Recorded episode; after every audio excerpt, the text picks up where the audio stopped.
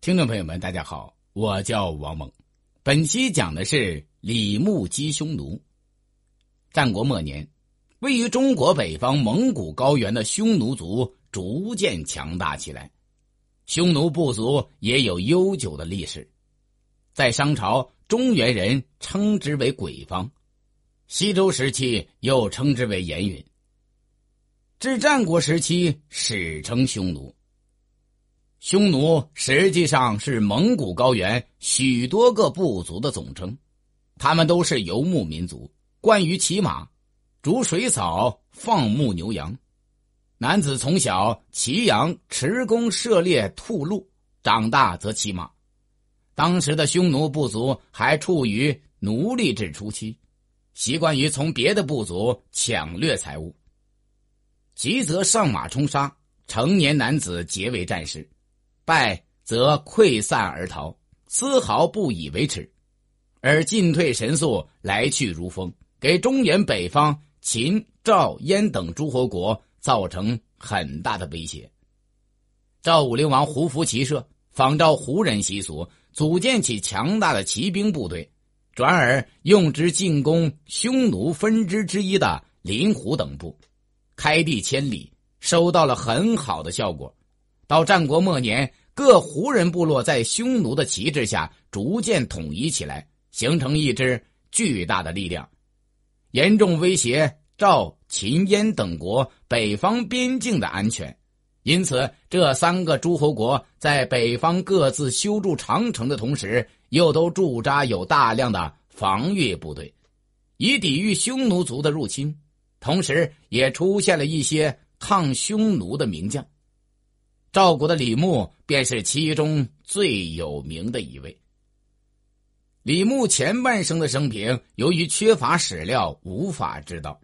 我们只知道他是赵国北方边境的名将，曾经在赵国的代郡和燕门郡一带防御匈奴。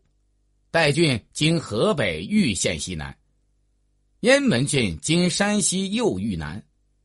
因匈奴兵结为骑兵。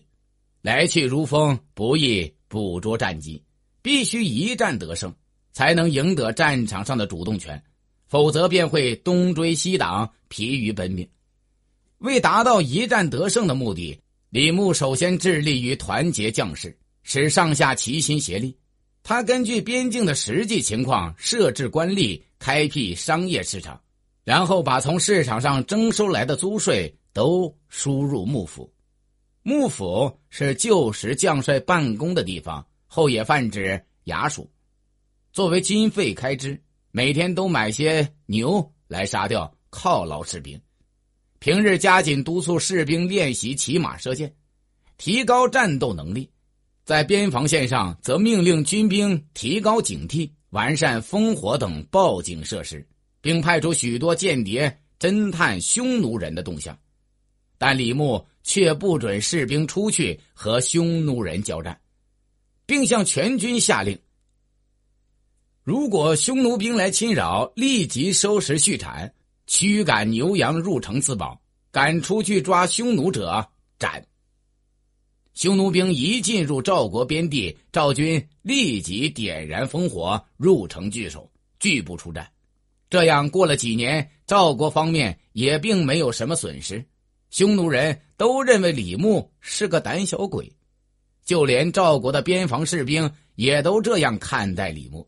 为此，赵王派使者责让李牧，李牧却不听命令，依然故我。赵王见李牧如此，十分恼怒，便撤了李牧的职，改派他人指挥边防。在以后的一年多时间里，赵军屡次出战。却屡屡战败，死伤了不少人马，边郡地区也不能正常耕田放牧。赵王不得已又请李牧出任边将，李牧却紧闭家门，称病不出。赵王大急，强行请李牧出任。李牧说：“如果一定要用我为将，一定要照我说的办，我才敢奉命。”赵王答应了李牧的要求。李牧到边郡后，还采取以前的办法，匈奴连续几年里都没有抢到什么，却始终认定李牧胆怯。李牧又经常赏赐将士，赏赐多了，将士们无功受禄，于心不安，不愿意再接受赏赐，都愿意和匈奴人大战一场。李牧见将士们的士气已经养成。便从边防军中挑出一千三百辆战车、一万三千精锐骑兵、能擒敌杀将的精锐步兵五万人、善射的弓箭兵十万人，把他们全部调集在一起，准备作战。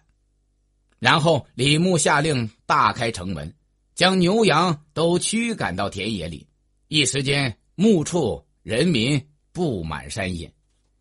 匈奴人闻讯后，立即前来抢掠。赵军佯装不胜，让匈奴人俘去数十人。匈奴单于见赵军不过如此，便率领大军进入边塞，想大捞一把。李牧见匈奴兵来到，便布下旗阵，命中军诱敌，左右两军从侧翼包抄进去，形成包围，大败匈奴人，杀匈奴兵十多万人。之后。李牧率军乘胜消灭了参兰部落，击破了东湖，并迫使林胡投降赵国。匈奴单于被打得抱头鼠窜，十几年都不敢靠近赵国边境。感谢聆听。